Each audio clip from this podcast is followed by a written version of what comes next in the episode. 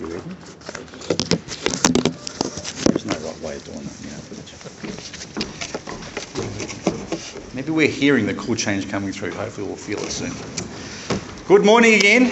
Uh, good to be sharing God's word with you this morning. I want to welcome our visitors and guests, and I hope you are blessed by the message today.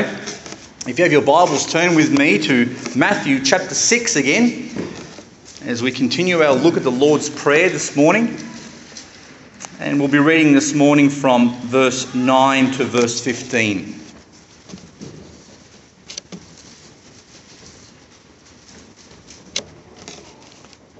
Read along with me. Matthew chapter 6, verse 9. After this manner, therefore, pray ye, Our Father, which art in heaven, hallowed be thy name. Thy kingdom come, thy will be done in earth as it is in heaven. Give us this day our daily bread, and forgive us our debts as we forgive our debtors. And let us not into temptation, but deliver us from evil. Thine is the kingdom, and the power, and the glory forever. Amen. For if ye forgive men their trespasses, your heavenly Father will also forgive you. But if ye forgive not men their trespasses, neither will your Father forgive your trespasses. Let's pray. Father in heaven, we thank you once again for your word. We thank you that you've preserved it for us, and we can trust every part and every word in it. We just pray that you'd be speaking to our hearts this morning and that, that we would be fully um, ready to receive it, that our ears would be open, our hearts would be open to this truth, and the Spirit of God be working, Lord, to share this message with us. Plant this truth within our hearts, Lord, that it might bear fruit for your glory. Thank you once again for all good things. We ask these things in Jesus' name. Amen. A fellow called Gen- uh, General Oglethorpe once said to John Wesley, I never forgive and I never forget. To which Wesley replied, Then, sir, I hope you never sin. Now, Wesley said that for a reason. And it was probably in reference to this particular passage. Because Matthew chapter 6, verse 14 says, If you forgive men their trespasses, your heavenly Father will also forgive you. But if you forget not, forgive, forgive not men their trespasses, neither will your Father forgive your trespasses. So if we aren't willing to forgive people who sin against us and do wrong to us, how can we logically expect God to forgive us? Today we'll be examining just one verse, verse 12, and we'll make reference to verse 14 and 15 because out of the Lord's Prayer, the Lord chose to focus on that particular thing with those extra two verses. So we'll be looking at that today.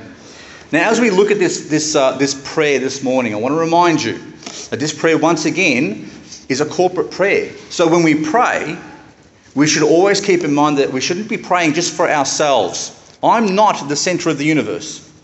In fact, I am connected in some way to each and every one of you. What you do affects me, and what I do affects you.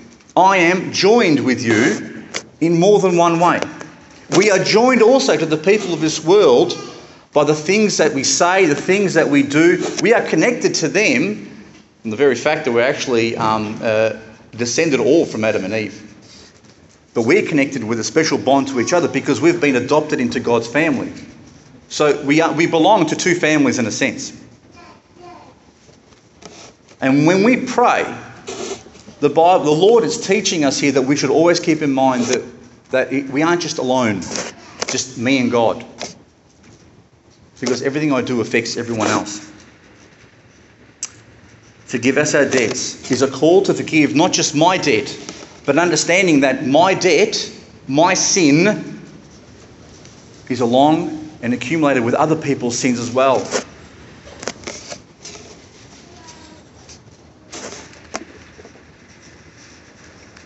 This verse begins once again with a need.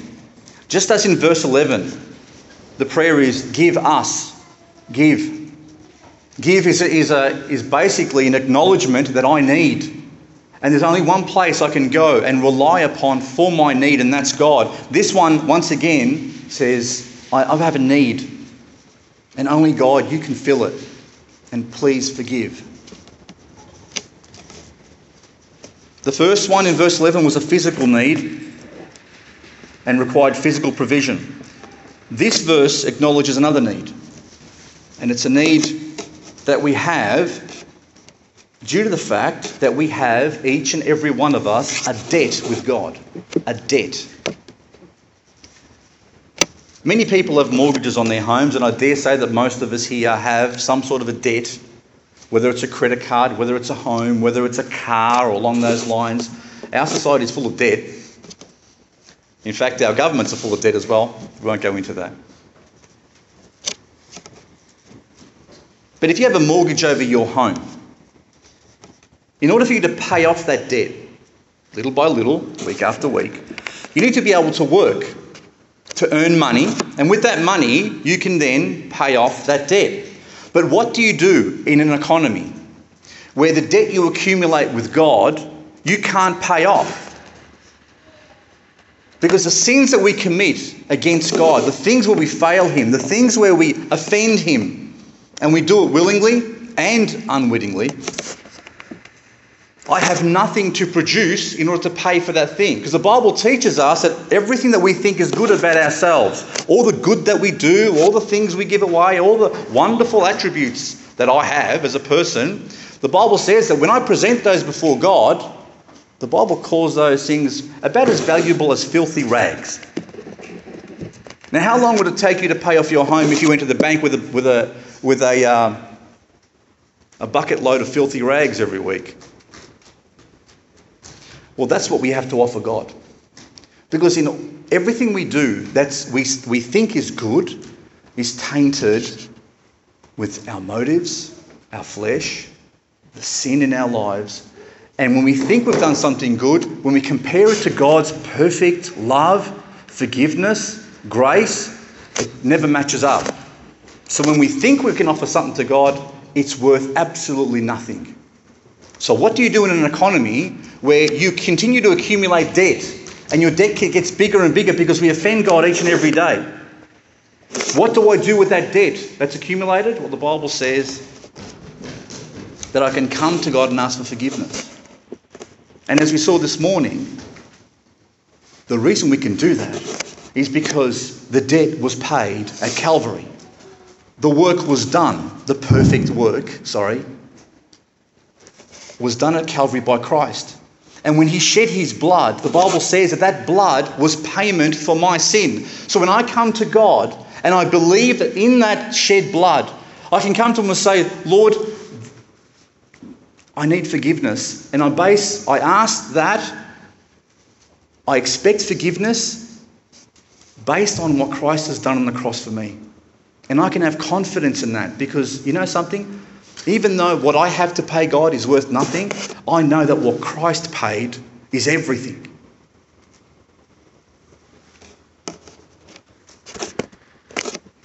The answer is we can't pay off our own debt. Not before we were saved and not after. We always must rely on the blood of Christ for that payment. But the Bible teaches us that that debt is wiped out by someone else, by God Himself, not by us. And what is that debt? That debt is every time we've sinned against His will, Every time we've allowed our flesh to, to lead us rather than His Spirit, every time we refuse to obey His commandments, every time we disregard His laws, every time we don't put Him first in our decisions, every time we think of ourselves before we think of Him, every time we put ourselves in a position over other people. And the list can go on and on and on and on. Sin comes naturally to us. It does. Because the Bible says that we are fallen creatures, we are fallen beings. And we struggle with this thing called the flesh. The Bible says the flesh can't be corrupt, it can't be redeemed, it can't be fixed. So God has to plant a new nature in us in order for us to begin pleasing Him through that new nature. But the old nature is always going to kick and struggle and, and, uh, and cause a problem for us until the day that we're redeemed. Sin comes naturally to us and so does denial. And so do the excuses. I'll guarantee you, for every sin that we commit, every time we fail God, the natural tendency that we have is to give an excuse for it. Every time we've told the white lie, what we think is a white lie, because there are no white and grey or black lies in the Bible, they're all lies. Every time we lie, whether it's to our families, to our friends, or whoever it is, I'll guarantee you, in your mind, the first thing to do is you're going to try and come up with an excuse for it. And you're going to say, I had to do that. I had to say it. And the same thing with everything else that we do wrong in our lives. The natural tendency that we have is to excuse it. And the Bible teaches that when you excuse it once, twice, three times, four times, it then becomes a habit. It then becomes habitual. And if it becomes habitual, it's very hard to get rid of later on. God has to do a work to actually take that away from us. We are naturally prone to give excuses for the things we do wrong. We're naturally prone to find the problems in other people and the sins and faults in other people than, than we do in ourselves. Tell me, who doesn't think they're a good person here? How many problems have we found with other people? I'm sure we found plenty of them. How many problems do we find with ourselves? It's natural for us to see ourselves higher, more holy, more perfect than we actually are. But in fact, when God looks down on us in His perfect vision rather than our corrupted vision, He sees us exactly as we are. And all the excuses and all the, and all the things that we come up with and all the, the, the dreams and stories that we, that we like to give ourselves to try to convince ourselves that we're okay, God sees all through that. He sees the sin, the hurt, the guilt, the shame. He sees all of that. That's why he had to send a Saviour to this world. But the good point, all right? Turn with me to 1 John chapter 1, verse 7. 1 John chapter 1, 7.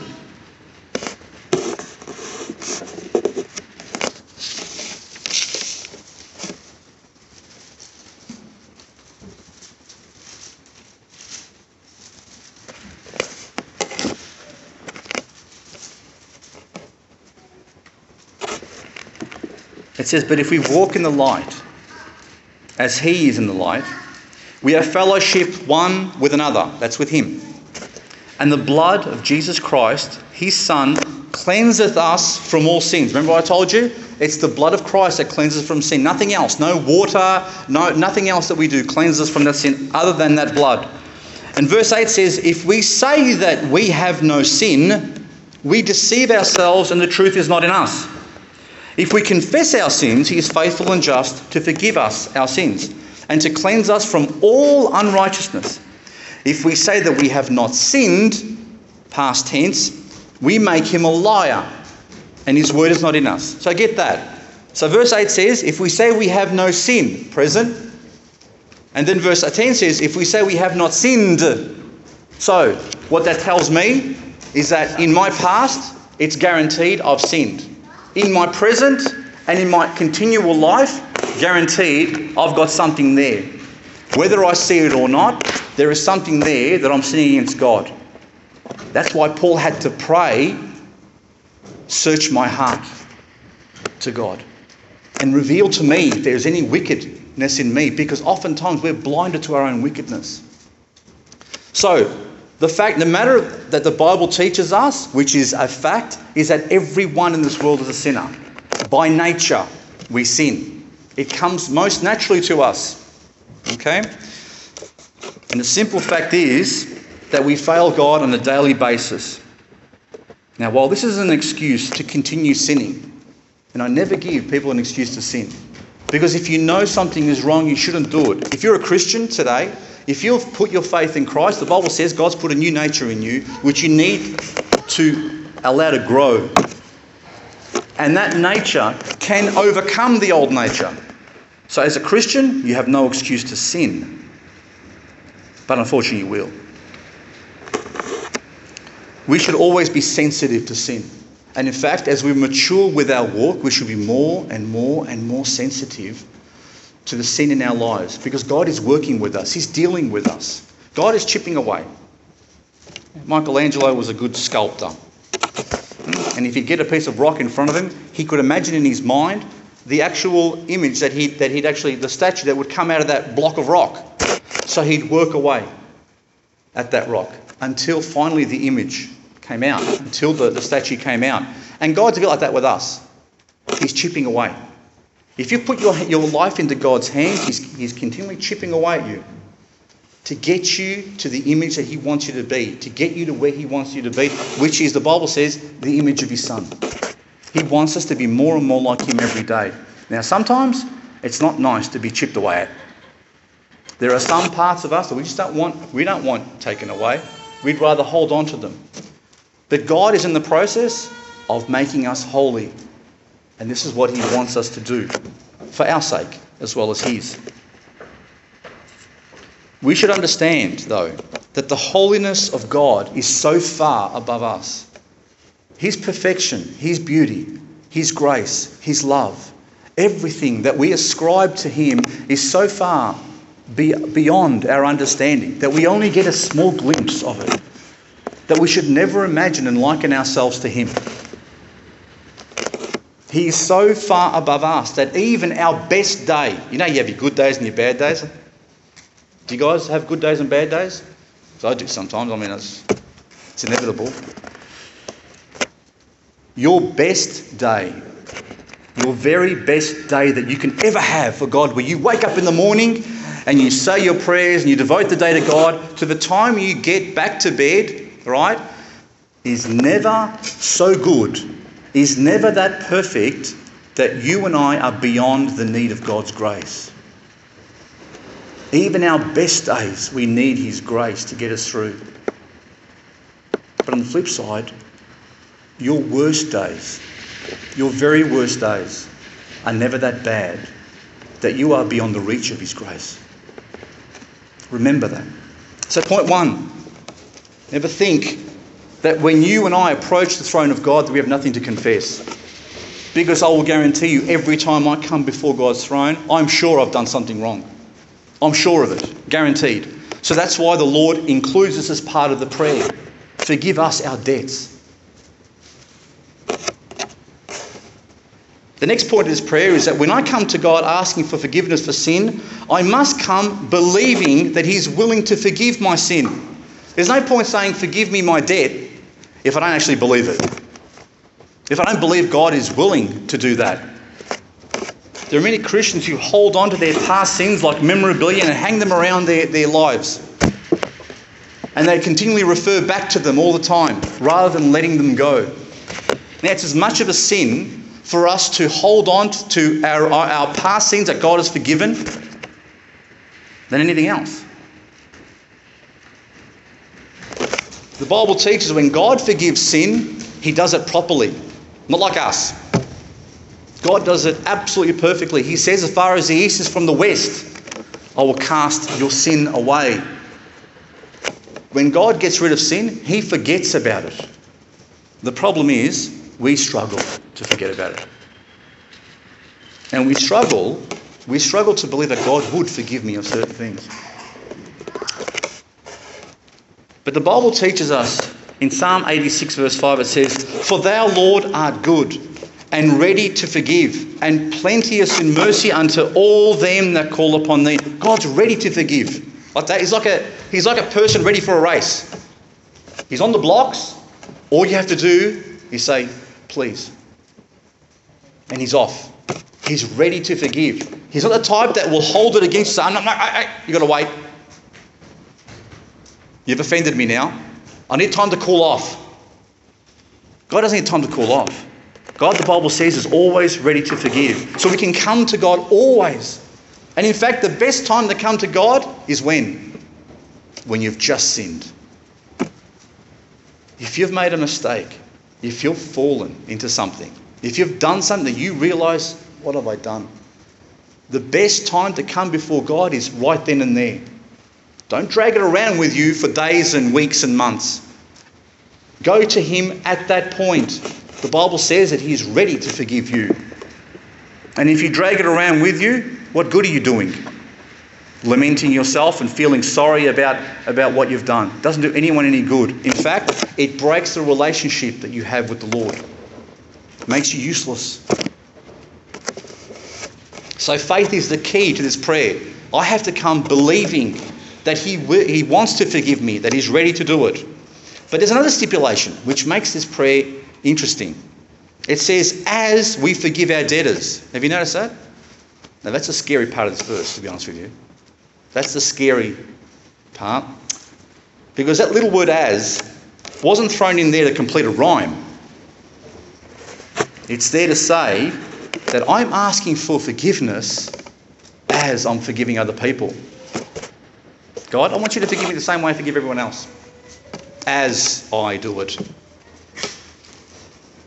Now, this, this interesting thing is that just as this verse assumes that you and I have a debt with God, it also assumes, right, that other people will have a debt with you.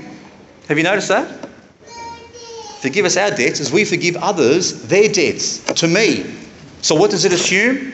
It assumes that just as I have a debt with God each and every day that I need forgiveness for, other people are going to offend you, hurt you, do wrong by you. They're going to do things that you don't like each and every day of your life. People are going to have debts with you. But likewise, guess what? Because you and I aren't perfect, we are going to have debts with other people. As much as we might think that we are the perfect model citizen, that we are perfect in, in our ways, we offend other people. We neglect other people. We say the wrong things at the wrong time. We don't do the right we don't do right by other people. So we are accumulating debt with them as well.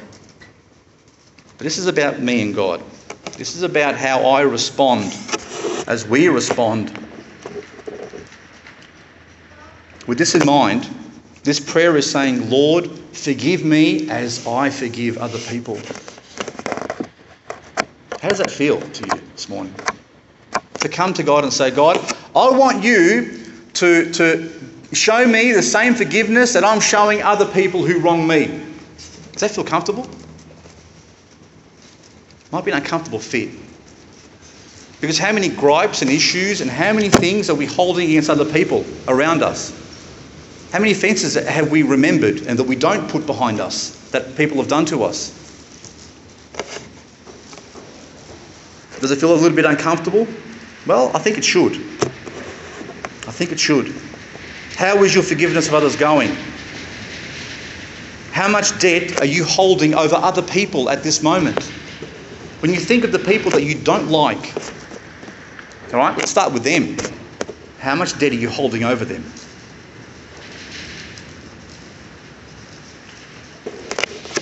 Truth of the matter is that we have no right to ask for something that we aren't willing to do ourselves. That would be what the Bible calls hypocritical. God watches how we deal with others. Be prepared that God will answer your prayers in the same proportion that you answer other people. The same way you mete it out to other people, that you and I meet justice and mercy and love, right? The same way we do it to other people, be prepared for God to measure that same thing to you.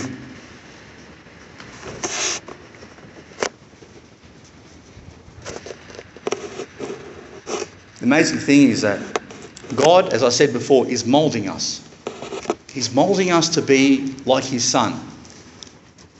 And He uses trespasses, He uses trials, tribulations, sufferings, things that people do against you that, that you might have done no wrong, right? to mould you to be the person that He wants you to be. The way you respond to injustice, the way you respond to when people do you wrong, is a reflection of how close you are to being like Jesus. Let me ask you a question. When Jesus was insulted, did he insult back? When he was beaten, was did he beat back? Did he do to them the same way they did to him? The answer is clearly no. So, how do we match up to that? And how can we come before God and say, God, forgive me of all my sins when I'm holding a debt for so many other people?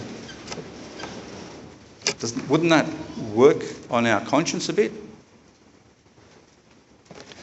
Look at verse 14 and 15. For if you forgive men their trespasses, your heavenly Father will also forgive you. But if you forgive not men their trespasses, neither will your Father forgive your trespasses.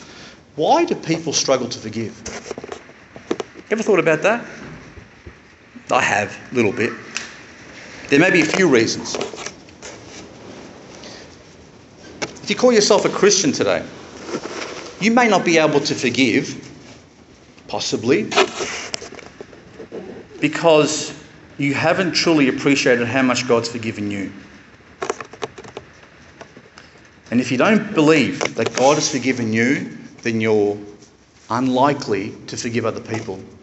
If you feel that God's holding a debt over you and isn't forgiving you or hasn't given you the grace that you need, or if you don't appreciate what God's done, if you've never come to the point in your life where you've stood before that cross and you've understood that in every way you've offended a holy and just God, and he had every right to throw you and I into hell, but he didn't. The Bible says that he loved this world so much that he gave his only begotten Son to save us. And yet, have we come to the point in our lives where we've understood how much sin we had heaped upon our shoulders and what it cost him to actually take that sin away from us? Because if we haven't appreciated that forgiveness, then I am unlikely to forgive other people. But if I've really experienced that forgiveness, if all, all of my sins have been washed away and there is nothing that holds me back, then I can more freely offer that love to other people. It could be you haven't appreciated God's love and God's forgiveness. What it could also mean is that you've probably put yourself on a higher level or above others and become their judge. But there's a problem with that because God doesn't see us like that. The Bible says that we should esteem others more highly than ourselves, always. Doesn't matter who they are. The Bible says we have to esteem other people and put ourselves always in a lower position. Can I ask you a question? Do we do that with everyone? Or am I sitting on a scale somewhere? If you feel as if you're in a position to judge other people, that you are more spiritual than they, so therefore you have a right to judge them and be their judge, I'll guarantee you the very thing that you're judging, you're doing yourself. And you're heaping condemnation on yourself by doing it. The Bible calls this hypocrisy. So when we come to God and we say to God, God, I need from you. I need you to provide my daily bread. I need you to provide everything that I, that I have. The Bible says, but I don't give it to a brother who's actually suffering and not, and not uh, and hungry. What, what does the Bible t- tell me that I am? And if I come to God asking for forgiveness but can't give that forgiveness to other people, the Bible says that I'm a hypocrite. And I shouldn't expect God's forgiveness. Some people may just have a hard time receiving forgiveness from the Lord because they will not forgive others of their sin. They hold on to that, that sin that other people have done towards them so strongly that they can't accept the love of God and the forgiveness of God. I've seen many times when someone has, has forgiven, has been forgiven, and they can't accept it because they don't believe the other person really has forgiven them. They can't believe it. And they do that because they themselves don't forgive other people. So they can't imagine how someone could forgive them. And they, didn't, and they do the same thing with God. Because they don't forgive other people and they're holding on to all these things, they can't accept other forgiveness for themselves. It's a vicious cycle that goes around and around and around. And it builds and builds over time, putting both parties under bondage. But the scriptures teach that God will not extend forgiveness if you don't forgive. Don't expect it. Let me show you a passage where Jesus explains what forgiveness is about.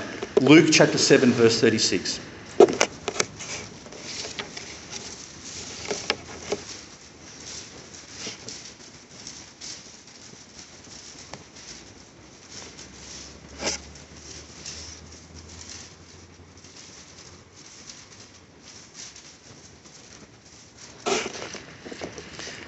Luke 7:36. Have a listen to this. One of the Pharisees desired him that he would eat with him. He was asking Jesus to come and eat at his place. And he went into the Pharisee's house and sat down to meat. And behold, a woman in the city, which was a sinner, when she knew that Jesus sat at meat in the Pharisee's house, brought an alabaster box of ointment, that's perfume, and stood at his feet behind him weeping, and began to wash his feet with tears, and did wipe them with the hairs of her head and kissed his feet, and anointed them with the ointment. Now, when the Pharisee which had bidden him saw it, he spake within himself, saying, This man, if he were a prophet, he was referring to Jesus, would have known who or what manner of woman this is. She was probably a prostitute. That toucheth him, for she is a sinner. And Jesus answered, answering, said unto him, Simon, I have somewhat to say unto thee. And he saith, Master, say on. There was a certain creditor who had two debtors, and one owed 500 pence and the other 50. When he had nothing to pay, he frankly forgave them both. Tell me, therefore, which of them will love him most? Simon answer, answered and said, I suppose that he to whom he forgave most. And he said unto him, Thou was rightly judged. And he turned to the woman and said unto Simon, Seest thou this woman? I entered into thine house, and thou gavest me no water for my feet, but she has washed my feet with her tears, and wiped them with the hairs of her head. Thou gavest me no kiss, but this woman, since the time I came in, hath not ceased to kiss my feet. My head with oil that did not anoint, but this woman hath anointed my feet with ointment. Wherefore I say unto thee, her sins, which are many, are forgiven for she loved much. But to whom little is forgiven, the same loveth little. And he said unto her, Thy sins are forgiven. And they that sat at meat with him began to say within themselves, Who is this that forgiveth sins also? And he said to the woman, Thy faith has saved thee, go in peace. When that woman came to Christ, washing his feet with her tears, her hair, and anointing his feet with perfume, she came believing that he could forgive her. The Pharisee didn't do that. The Pharisee thought within himself that he was good enough to accept Christ in his home without asking for forgiveness. And Jesus says the woman was the one who was justified. It was the woman who received forgiveness.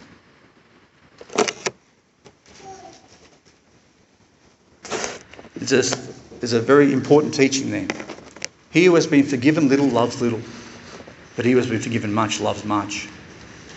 You know, when you understand how much God has forgiven you and I of our sin, when you understand the debt that we could not pay, that was bigger than any mortgage you could ever imagine, and it was something that I had to pay for in eternity in hell to pay for. When you understand that debt that we owed, how can you not love God? How can we not love Him with all of our hearts?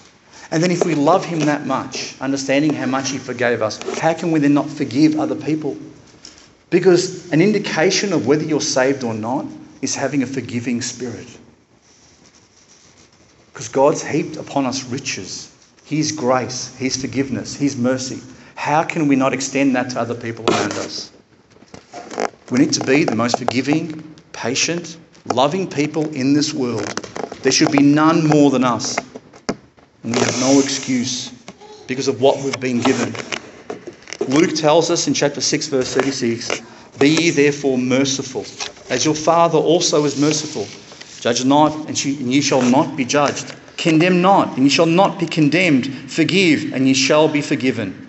Give, and it shall be given unto you good measure, pressed down and shaken together, and running over, shall men give into your bosom. For with the same measure that ye mete, withal it shall be measured unto you again. God has given us an abundance of riches, of mercy, grace, forgiveness, and love. We have that running over in our lives. If you have that running over in your life, then does it flow into other people's lives? Because if it doesn't, the chances are that you don't, haven't appreciated what's been done for you. Let me close.